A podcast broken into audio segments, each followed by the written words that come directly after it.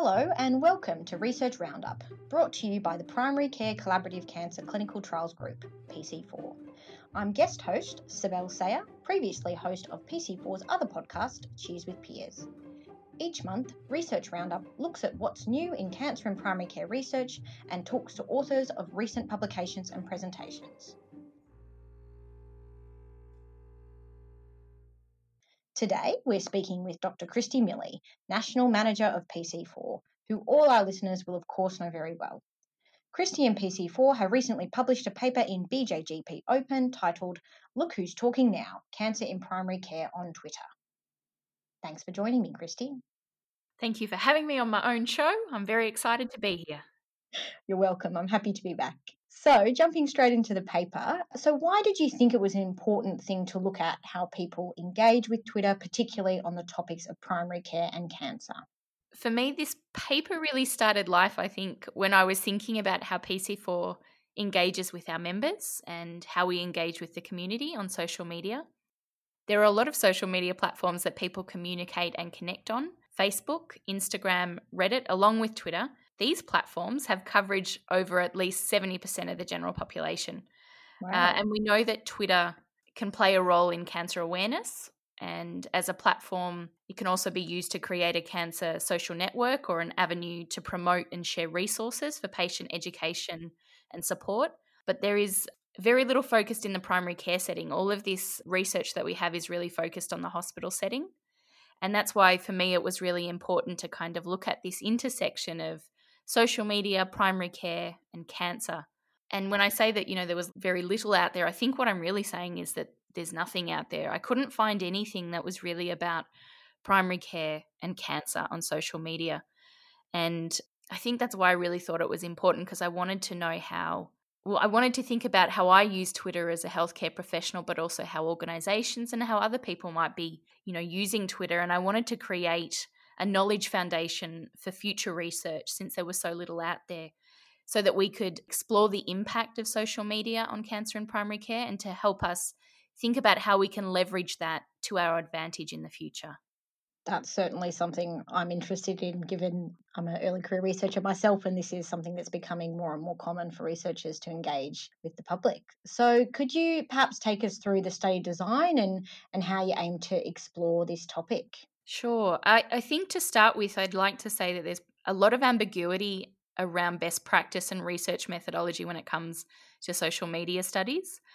And when I started this project, you know, looking at the literature, I really found that there were kind of two types of papers. There's those that are written and designed by health researchers, people like me, and then there are those that are developed by IT researchers through that lens of health. And thinking about those, there's two very different sets of capabilities in terms of what you could develop in study design. And so when we were reviewing the methodology, we focused mainly around content analysis because we found that that was one of the main approaches people had taken to looking at social media posts and content. And we looked at kind of what other variables researchers had analysed in other cancer contexts outside of primary care. We used a third party with access to the Twitter API to extract our tweets. Uh, we worked on a search strategy that combined terms like GP or general practitioner or primary care and the word cancer to help us identify relevant tweets. And we did restrict our search as well to English. And we had quite a big sample set, so we decided that we would use a random sample of 20% for pragmatic reasons. And then I manually kind of went through and coded each of those tweets for the type of user that had produced the tweet, where they were from, what that tweet was about in terms of the cancer continuum. So, you know, was it about prevention, survivorship, palliative care? And we also used sentiment analysis to look at whether that tweet was positive or negative. And I thought I'd just share because I was thinking about the search strategy when you asked me that question. And just like doing a systematic review, it was really hard to kind of come up with a search strategy that was broad enough to capture what we want, but not so broad, you know, we got everything. And Thinking about all the tweets that I had to code, I remember that the term GP comes up for Grand Prix a lot. And I learned that cancer's used, you know, both as a star sign, but also that gamers use cancer when they're about something in a game that, you know, was bad or. And I didn't anticipate that. So trying to filter through ah. some of ah.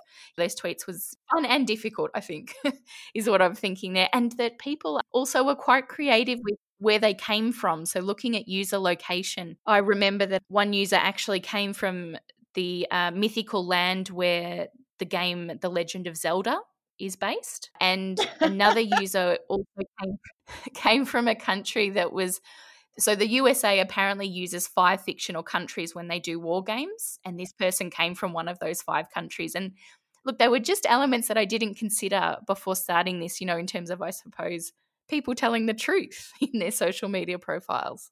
Perils of doing research on social media, I guess. Definitely. And look, overall, we just used an exploratory descriptive approach. This was really about exploring what was out there. It was about trying to identify content and what it was about. And because PC4 supports research across the cancer continuum, I was really interested in whether or not there were specific areas of the continuum that different types of users share information about.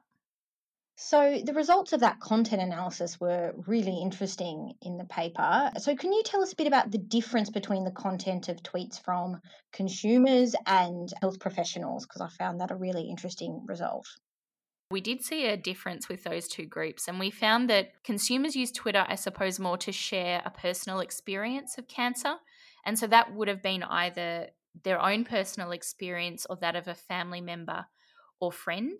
And those personal experiences were more often than not about a delay in a diagnosis, a cancer diagnosis, or a negative comment about the role of a GP in that experience. Whereas when we looked at healthcare professionals, they did also share content about a delayed diagnosis, but they were also interested in survivorship and cancer screening. For healthcare professionals, there was the absence of that personal approach in terms of what they were sharing, and there was a lot more around communicating more just towards other healthcare professionals and sharing information or resources or their research that other people might find interesting. That's so interesting. It seemed that the healthcare professionals and researchers were in their own little Twitter bubble. And also in your results, they were the only group to have a positive average sentiment score. So, did you have any more thoughts about that? Well, I'd like to say, first of all, Twitter bubble. Uh, hello, what a great term. I should have thought of that. Why didn't I put it in the paper? Yeah, I think we need to remember again that at this stage it's really early results and that some of this interpretation is a little bit biased by my own experience as a researcher. But reviewing those healthcare professional tweets, it really was very much about here is some information that other people might find interesting. Here is my latest research. Here is a new resource. The other thing that cropped up a lot was here is me at a conference. That was kind of a big thing. Here I am standing in front of a podium presenting my latest research. I hope you enjoy this photo of me in front of a podium. And it wasn't I don't want to say engaging, but you know, it was very just as scientists, the the content was scientific, relatable, just here's information, use it as you see fit. And again, there was that absence of strong personal views. It was very much more a professional networking approach that healthcare professional tweets seem to have. And I also think that's probably one of the main reasons or one of the main contributors to there being the positive sentiment score.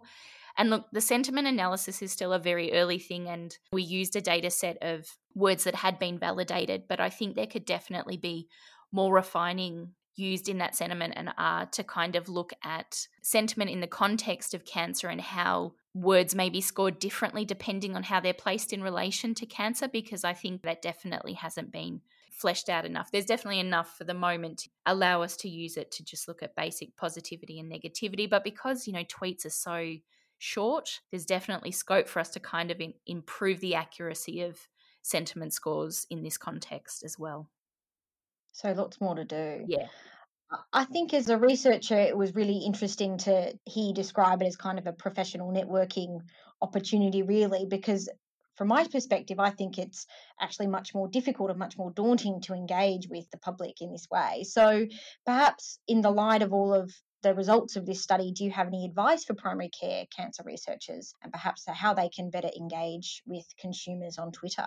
Yeah, sure. I, I, definitely agree with you that engaging with consumers can be more daunting. I think it's daunting for me. And uh, even in my own analysis of what I do on Twitter, I don't think I'm engaging with consumers And, you know, a lot of researchers and professionals might be asking themselves, why would I engage with consumers? Is it something I should be doing?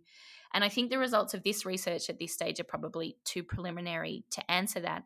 But we can definitely take away some broad insights about the Twitter landscape and, you know, leave that for further down the track to answer the question of if healthcare professionals and researchers should engage more broadly and to look at what the best way to do that might be. I would say that there's definitely more workshops and courses available to researchers to help them engage with social media.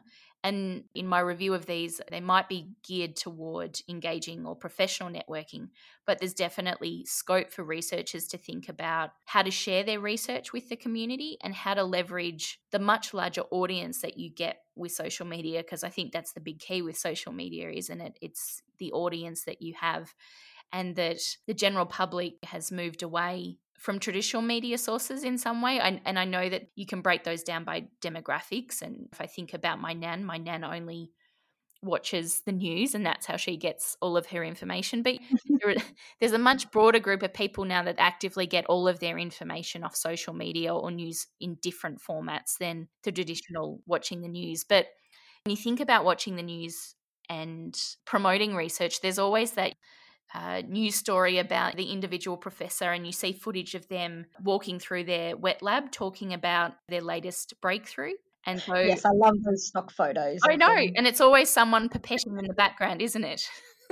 and that, that that professor really very rarely goes into that lab. You just you know that's the real that's in, anyway. you know, but but those stories are they're designed and they're meant to be dynamic. But if people aren't watching the news, people aren't seeing those stories. So I think that these kind of results make me think about the potential that there is to create engaging content on social media that promotes these kind of things and that if this is where people are getting their news we want to be in that space. And as a researcher maybe down the track we want to think about how we can be in that space. And i think i should also say that all of this really no matter what will be facilitated by health organizations in some context. I don't think I'm saying here as a researcher go out and talk to every individual person that there is on Twitter, but it's just more about how collectively we can change our approach to engaging with consumers on social media and not just Twitter. There's definitely scope from this research to to move forward and look at different platforms. Yeah, absolutely. I think there's great irony to it that we're at the forefront of what we do a lot of the times as researchers, but we're actually a very traditional bunch and we are very resistant to change. So I think these sorts of papers really reflect ways that we can improve what we do.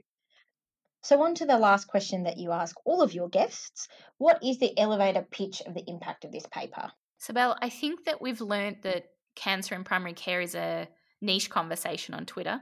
It's there, but it's small. And that if consumers in this space talk a lot about cancer diagnosis or a missed cancer diagnosis, then we have a negative conversation. And same thing with media organizations, if they're also just promoting stories about misdiagnosis as well, we have this negative conversation going on. And we need to think about how we can leverage ourselves into it and create a narrative that more strongly supports the great work that primary healthcare professionals and researchers do in this space. I also think it shows how the complexity of cancer diagnosis and the role of primary care can be lost in the 280 characters of a tweet. And I hope the results really open the door for us to think about investigating the role of not just Twitter, but also other platforms in connecting us with the public and connecting the public with our research and with the message of the importance of primary care in cancer right across the continuum. Thanks so much for joining me today, Kristi, and thanks for having me back. Thank you so much, Sibel, for being my guest host. My pleasure. Thanks for downloading Research Roundup, produced by PC4. You can access the article and other information in our show notes. Please let us know what you think about this episode by emailing us at info at pc4tg.com.au. Keep in touch via Twitter, where you can find us at PC4TG or on our website pc4tg.com.au.